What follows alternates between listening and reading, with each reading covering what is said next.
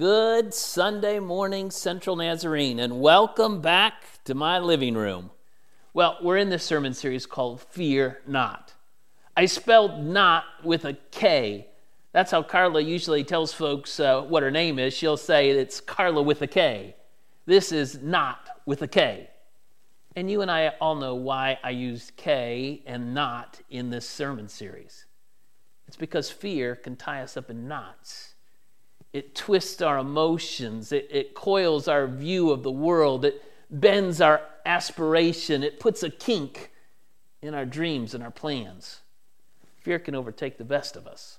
And the Bible is full of stories of regular people who were in fearful situations, people who had legitimate fears. Next week, we're going to talk a little bit about illegitimate fears. But the Bible is full of stories where God takes those ordinary people with legitimate fears and worries and works in a miraculous and powerful way to enable them to accomplish great and marvelous things. We're going to see it again this week, the very first book in the Bible, the book of Genesis. You don't get very far before you run into a guy named Abram. Later, his name would be turned to Abraham. Well, this is what the Bible tells us about Abram in Genesis chapter 12. The Lord said to Abram, Leave your native country, your relatives, your father's family, and go to the land I will show you. I will make you into a great nation, and I will bless you and make you famous, and you will be a blessing to others. I will bless those who bless you, and curse those who treat you with contempt. All the families on earth will be blessed through you.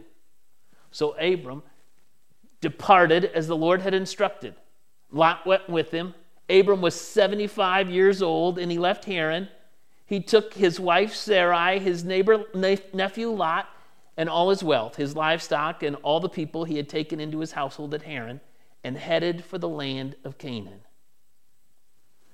Okay, up until this point, Abram's life is going pretty well, right? He's pretty doing pretty good for himself. He's wealthy. He's got a lot of livestock. Life is good. He's got a nice wife, I, I guess a good nephew. Life seems to be good. No kids, but life seems to be good. But God comes to him and says, Abe, I've got great plans for you. I'm not done with you. I want you to leave this place where you have always lived and where you've prospered and move to a new place where I'm going to show you. Did you notice in Genesis 12 when God comes to him, Abram is 75 years old. Some could argue that it's probably time for him to think about slowing down a little bit. Maybe buying a winter place in Florida, learning how to play shuffleboard, watching, you know, Wheel of Fortune and Matlock reruns. It might be that if a 75 year old came up to you and said, You know, I want to move, I want to start a new life, I want to do something completely out of my comfort zone, we might say, You know, we better get you to the doctor. You're talking a little, little crazy these days. Well, Abram wasn't crazy, he was 75. And can I just take a little tangent here? If you're closer to Abram's age than you'd care to admit, I've got news for you. Never once in Scripture do we see God asking people to retire from his service. There's no retirement plan in the Lord's army, but he does call us to re enlist. And our seniors at Central Church, boy, oh boy, they have figured this out. Dr. Anthony may have retired from being a district superintendent, but he is not retired from being a minister of the gospel of Jesus Christ. He has re enlisted, and he's such a great pastor, he's getting our seniors to re enlist too. So, our senior adults have been active in God's service. Many volunteer at next door at the church at his ministry, and they've, they volunteer all across the city of Flint. Have you received a mask? Some of our senior ladies are making them, and seniors are distributing them. They're awesome. Well, Abram, 75, is given new marching orders from the Lord. And notice, God doesn't even tell him where he wants him to go, he just says, Go. In Hebrews 11, the Bible tells us by faith, Abraham, when called to go to a place he would later receive as inheritance, obeyed and went, even though he didn't know where he was going. Carl and I, we've moved a few times, and and I've told you about the, the last time where when we moved from, from Flint to Kansas City, and we were wondering about that, and we were in Walmart the night before we left, and I heard who was it? Fats Domino singing, singing Kansas City, going to Kansas City, and that was kind of a confirmation of that move. But when God called us back from Kansas City to Flint, I don't know that anyone has written a song about moving back to Flint. And I certainly didn't hear it played in Walmart. And can I tell you, when God says to go, it's a little bit scary. You know, Lord, I don't know. We're leaving our boys behind. Are we sure? See, in spite of maybe doubts and worries and fears about being 75 and going to an unknown place, not knowing what God had in store, guess what Abraham does? He goes. He believed that God knew what he was doing, that God was bigger than himself, and so he left. He left everything he knew and he left his comfort zone in order to be obedient to God. What a great lesson in overcoming our fears. Just trust the Lord. Abram's story doesn't end in chapter 12. If you were to flip ahead a couple more, more pages to chapter 15, he's pushing 85 years old. And God comes to him and says, really, it's our key verse for the day Don't be afraid, Abram. I am your shield, your very great reward. Oh, I love that verse. I am your shield. I'll protect you. I am your very great reward. You're going to win. You follow me, Abram, and you're going to win. I am your shield and your very great reward. It's in Genesis 15. I've preached it a million times, but he and Sarah are going to have a baby. And eventually they do. Old 100 year old Abraham and 90 year old Sarah have a baby. What's it like to change your first diaper at 100? Do they take Sarah to the maternity ward or the geriatric ward to have that baby? Was there prenatal vitamins, Geritol pills? I don't know. But Sarah has that baby and they name him Isaac. Isaac means laughter. Why would you name him laughter? Because it's hilarious that God would have a 90 year old lady and a 100 year old Abraham having a baby. We don't have time to go into all the fears and worries that old Abraham and old Sarah must have had. But through it all, repeatedly, the Bible tells us that Abraham was a man of great faith, placing faith over fear. He did not quit, didn't stop, he didn't let fear consume him. He simply trusted in God who was way, way bigger than himself. How do you face your fears with faith? Well, it begins by getting a view of God, who is awesome and powerful and mighty. And get this, He has a plan for your life. Even in the midst of this coronavirus, like Abraham, we need to obediently follow Him in spite of our fears. He's our shield, our very great reward. I believe that God has called all of us to look to Him, to face our fears in faith. That doesn't mean that life will always be easy, never fearful, always a piece of cake. That's not what I'm saying. I'm not saying that at all. It wasn't that way for Abraham. But you know what? It wasn't that way. It wasn't easy for Moses or Joshua or David or Jeremiah or any of the prophets. None of them had an easy road. It certainly wasn't easy for Jesus. Being obedient led him to the cross and even after Pentecost. Oh my goodness, read the book of Acts. Old Dr. Luke does a pretty good job of painting a picture of Christians being beaten for their faith, persecuted for their faith, even killed for their faith, yet they would not renounce their faith. Why? They had a vision, a glimpse a glimpse of God Almighty who was bigger, bigger, bigger than their worries and their fears. And they overcame their circumstance, they overcame those fears. They weren't in denial. I mean, some of them had some big, hairy deals that were facing them. But they trusted in a God who was bigger than anything they were facing. That's our lesson for today. How to face our fears with faith, how to manage this coronavirus with faith, it's faith that God is bigger than our current circumstance. Let me tackle it this way. We have no idea how big the universe is.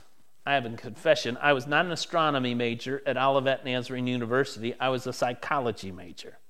Still, this is what we know we have no idea how big the universe is. The farthest thing we earthlings have ever measured with the help of two telescopes, one in Hawaii, one in outer space, and the farthest distance we have ever measured is 13 billion light years away. A light year, by the way, is 5.88 trillion miles. So the farthest thing we've ever measured is 5.88 trillion miles times 13 billion. Now, I have no idea what that number would be. It's a lot. I wasn't an astronomy major, I wasn't a math major, I was a psychology major. And the psychology major in me says, wow, hearing that our universe is 5.88 trillion miles times 13 billion miles, that makes me feel kind of small. And somewhere in the vast, in this, in the middle of this vast, vast universe is a spiral galaxy called the Milky Way, which is made up of hundreds of millions of stars. And one of those hundreds of millions of stars is our sun. Compared to some of those other stars, it's kind of smallish. Our sun rotates around the center of the Milky Way once every 250 million years. And one of the planets circling our little sun compared to some of the giant stars out there, there's this teeny tiny ball called planet Earth. Our little tiny ball of water and dirt, planet Earth, is only 8,000 miles in diameter. And it's orbiting this tiny star, the sun, on the outskirts of the Milky Way in the middle of this vast, vast universe. And you and I, we're just two of the 7.4 billion people on this tiny, tiny planet. Again, I was a psychology major, not a math major, not an astronomy major, not an anthropology major. But all of this makes me feel very, very small. Why the astronomy lesson? Listen to this from the book of, from, from one of the Psalms. By the word of the Lord, the heavens were made. Their starry host by the breath of his mouth. Let all the earth fear the Lord. Let all the people of the world revere him. For he spoke, and it came to be. He commanded, and it stood firm. Let the truth of those words sink in. By the word of the Lord, the heavens were made, their starry host by the breath of his mouth. Every single thing in this 5.88 billion miles times 13 billion miles was was made by Almighty God. God didn't lift a finger to create this massive, mind blowing, huge, vast, incredible universe. He did it without the aid of a how to build a universe kit. He had no diagram, no blueprints. Speaking, speaking, speaking, and it came into existence. God is more massive than our wildest imagination. That's my point. Bigger, bigger than the biggest words we have to describe Him. And after an eternity of being God, he shows no signs of wear and tear, no dilemmas, no quandaries, no counselors, no shortages, no rivals, no fears, no cracks, no worries. He is self existent, self contained, self perpetuated, self powered, self aware. In other words, he's God and he knows it. He has no needs. God does whatever God wants. His purposes are a sure thing. There's no stopping him, no cutting him off at the pass, no short circuiting his agenda. God is in control. God knows everything and everyone. There's not a bird flying on this tiny little planet, perched on a tiny little branch that has escaped his vision. He could start with Adam and name every man, woman, child who's ever lived and tell you every tiny detail of their life. Nothing is hidden from him. He wrestles no mysteries. He doesn't have to wait for a polygraph test to decipher the truth. He has no equal, no peer, no competition. He is God Almighty. I wish we had a, a, a, timpani set in here and Carla wasn't behind the camera and she could she could say when I said God Almighty she could go boom boom boom boom boom on the timpani drums because it was it's a powerful moment. God is God Almighty. And we can trust him. That's the good news this morning. That's not the end of the story. Though we are a mist here today, gone tomorrow, a tiny little speck of dust in this vast, enormous universe, one of 7.4 billion people on this planet. God has created you. Think about that. In His image, He has created you. He has fashioned us with the ability to know Him. And here's the good news the really, really good news He loves you. Don't hear anything else, hear this. Hey, buddy, who's trying not to listen to the sermon, and your wife has it on has the service on the computer, and you're trying not to, not to listen. You're pretending like you're not listening. Listen to this. God Almighty, creator of heaven and earth, loves you. Yes, you. And maybe you're worried and fearful about what's happening on this planet right now. God Almighty, who knows you, loves you, knows your worries and your fears. Maybe you got so angry for no reason at your spouse this week or your, or your parents last night. Maybe you're going a little stir crazy these days. Maybe you're just kind of extra cranky because you're cooped up in your house. Guess what? He still loves you. Maybe you feel like you've let somebody down. You've blown it more than once. Guess what? He still loves you. Maybe you're battling an addiction. Guess what? He still loves you. You are one of 7.4 billion people on this tiny planet on the outskirts of the Milky Way in the middle of this vast, vast universe. But God knows you, knows everything about you, knows your deep, dark secrets. And guess what? He still loves you. And if that isn't staggering enough for you, in spite of our fearfulness and foolishness and rebellion and lackadaisical take it or leave it type of attitude, God Almighty has pursued us. He pursued you, He's pursued me. Who am I that God would pursue me? Are you kidding me? Rob Prince from Garden City, Michigan? Carla's husband, Alex and Ben's dad? Probably my greatest achievement was coming in second place in the Pinewood Derby in the third grade. I was the rook champion at Olivet my sophomore year, but I cheated, and so I don't think that counts. True confessions. Still, God Almighty, creator of heaven and earth, pursued me, rook cheater, and far more greater sins than that, I can assure you. But God Almighty, creator of heaven and earth, pursued me, and he pursues you. God Almighty, creator of heaven and earth, creator of this 5.88 trillion mile times 13 billion mile universe no matter where you've been, what you've done, how fearful you may be feeling right now, God Almighty knows you, has been pursuing you. Why would He do that? Listen to another psalm. The Lord heals the brokenhearted, He binds up their wounds. He determines the number of the stars and he gives them all their names. Great is our Lord and abundant in power. His understanding is beyond measure. The Lord lifts up the downtrodden. The Lord, the one who has named the billions and billions of stars in our universe. His power is abundant, his understanding beyond measure, and yet he heals you binds your wounds, lifts up the downtrodden. I guess I agree with old Charles Wesley. He hit the nail on the head. He, he, he wrote that song that you know it, we sing it. And can it be that I should gain an interest in the Savior's blood? Died he for me? Are you kidding for me? Rob Prince, who caused his pain for me? I can't believe it for me who him to death pursued. Amazing love. How can it be that thou, my God, shouldst die for me? And how can it be that God would love even me? I'm telling you, all of He does. Our God is bigger than our greatest fear. That's what I'm trying to point out.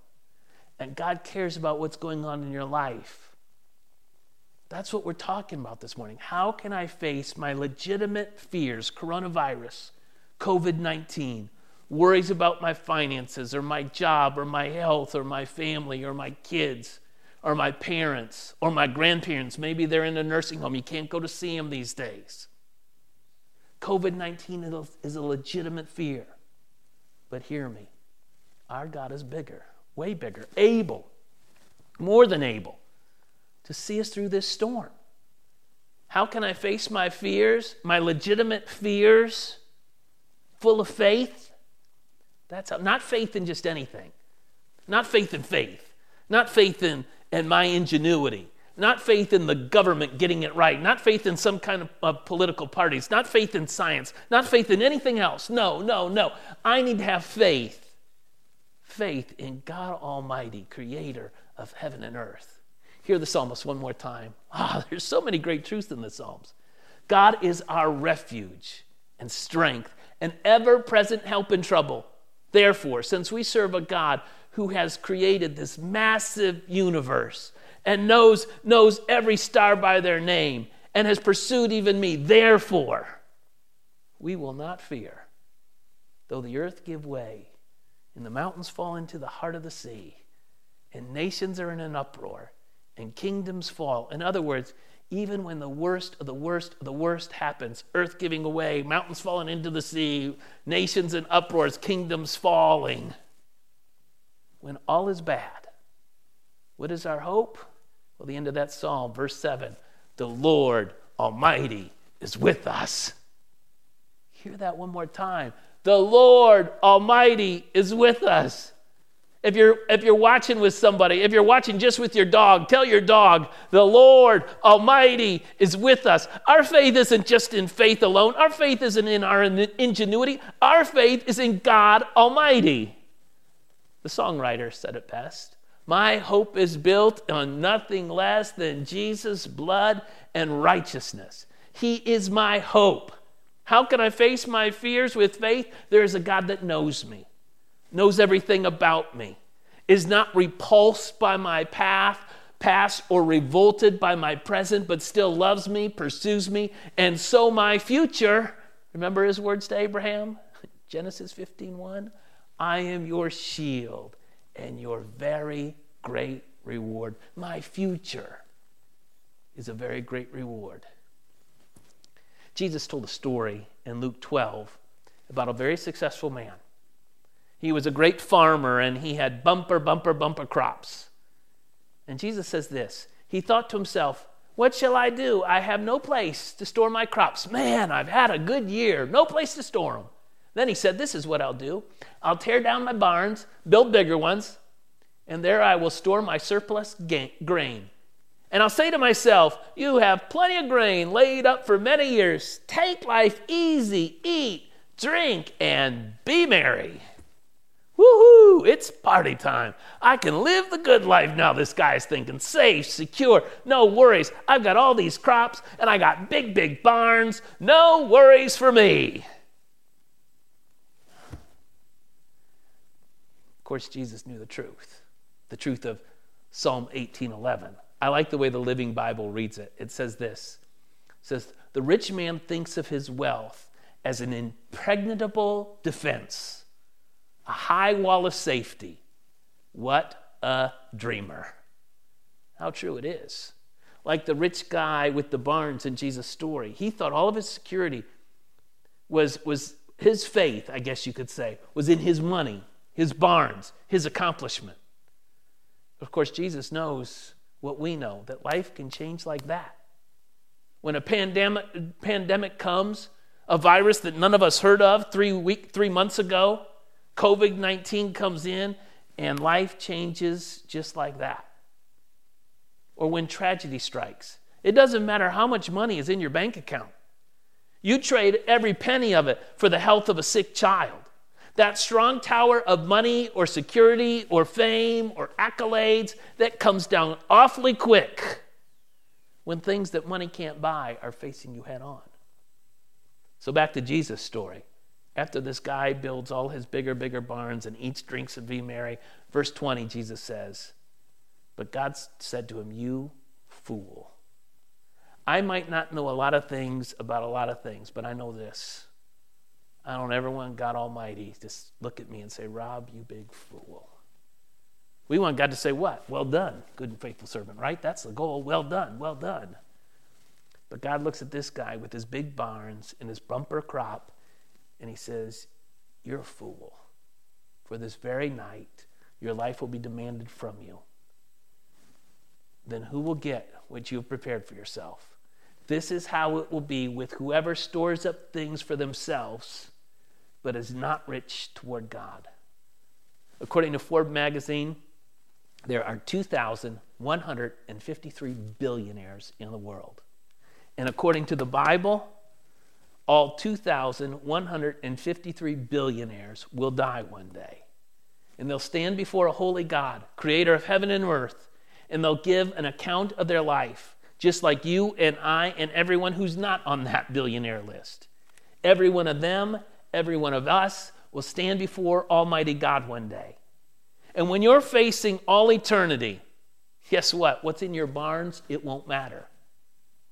Here on tiny planet Earth, when facing uh, real, huge, legitimate fear, money's no comfort.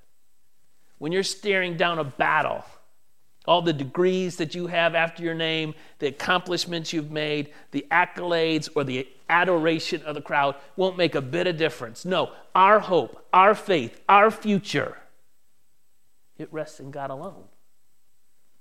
My point, we're dealing with a giant crisis right now, the coronavirus, a situation that none of us have ever had to deal with. And we're staring in some ways at an uncertain future. But hear me our God is big. We face our fears not on our own. We face our fears not with faith in ourselves. We face our fears with faith in God Almighty, creator of heaven and earth. Paul wrote it far better than I ever could say it. He said this Now to him who is able to do immeasurably more than all we ask or imagine, according to his power that is at work within us. To him be the glory in the church and in Christ Jesus throughout all generations, forever and ever. Amen.